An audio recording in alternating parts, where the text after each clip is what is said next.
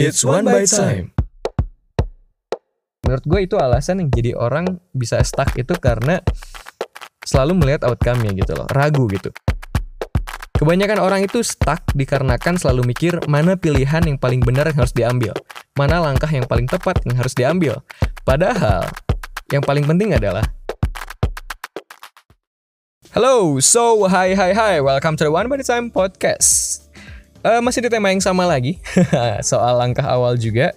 Tapi sekarang berarti udah masuk ke part keempat. Yap, kemarin juga udah ngomongin soal uh, tiga part sebelumnya. What the story behind dari gue apa namanya jadi seorang college dropouts yang which is true juga. Dan yang kedua adalah what I do next setelah langkah tersebut. Apa yang akhirnya gue lakukan, bagaimana tanggung jawab gue, dan apa yang akhirnya gue lakukan sehari-hari juga gitu. Dan yang ketiga adalah what I can what I think I can do better. Sorry jadi belibet gini ya. What I think I can do better. Jadi apa yang menurut gue juga masih kurang dari apa yang gue lakukan dan apa yang lebih baik tidak lu lakukan karena gue udah melakukannya dengan cara yang salah gitu kan. So ya, yeah, kalau misalkan lu mau dengerin, coba dengerin tiga part sebelumnya biar lu lebih paham dari part yang sekarang. So, masuk part yang sekarang adalah what uh, apa ya? Bisa dibilang what is the right thing behind that leap. Jadi apa yang sebenarnya oke okay, udah bener juga gitu loh dari apa yang gue alamin di saat itu. So, gue juga udah ngomongin di part awal ya soal gue tuh dalam mengambil langkah awal juga dalam mengambil langkah walaupun gue terhitung mungkin orang yang bisa uh, dibilang risk taker lah gitu ya nekat juga gitu kan. Gue juga nggak tahu gimana nanti outcome gimana tapi gue tetap aja ngambil langkah itu gitu kan which is juga quite huge juga gitu kan langkahnya.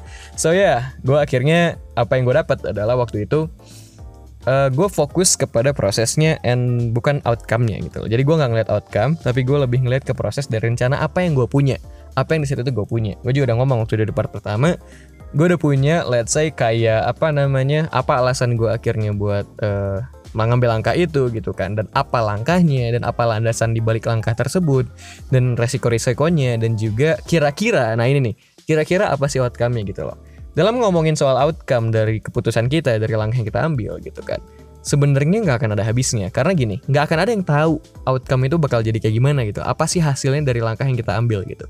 Karena sebenarnya yang paling susah itu bukan ngambil langkah awal. Menurut gue adalah yang paling susah itu setelah kita ngambil langkah awal kita harus terus mengambil langkah-langkah selanjutnya.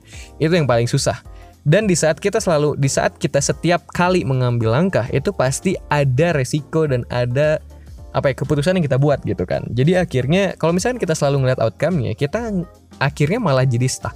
Itu yang bisa apa ya? Menurut gue itu alasan yang jadi orang bisa stuck itu karena selalu melihat outcome-nya gitu loh, ragu gitu. Apa ya nanti ya, gimana ya hasilnya ya, nanti kayak gimana kalau misalkan ini, gimana kalau misalkan itu, wah nggak akan aja maju-maju akhirnya kan. Jadi apa yang gue lihat waktu itu adalah gue nggak ngeliat outcome, tapi proses dibalik apa ya rencana yang gue punya gitu loh. Tapi gue tetap, gue akhirnya juga memperkirakan kira-kira outcome seperti apa dan resikonya seperti apa. Kenapa? Buat jadi tolak ukur dari apa langkah yang harus gue ambil. Kayak gitu. Karena apa ya? Yang gue temuin adalah hidup itu akhirnya adalah sebuah options gitu ya. Terdiri dari sebuah banyak eh, bukan sebuah ya, banyak option gitu kan. Jadi terdiri dari banyak-banyak banyak eh, pilihan-pilihan gitu. Bukan berarti pilihan A itu lebih baik daripada pilihan B dan sebaliknya, tapi pilihan apa pun sebenarnya itu adalah pilihan yang bisa lo ambil gitu. Jadi lebih kayak ke bukan nyari mana pilihan yang benar, tapi mana pilihan yang lo ambil. Gue ulangin lagi ya. Kebanyakan orang itu stuck dikarenakan selalu mikir mana pilihan yang paling benar yang harus diambil, mana langkah yang paling tepat yang harus diambil. Padahal yang paling penting adalah ambil langkahnya, mana langkah yang yang lo ambil, mana pilihan yang lo pilih.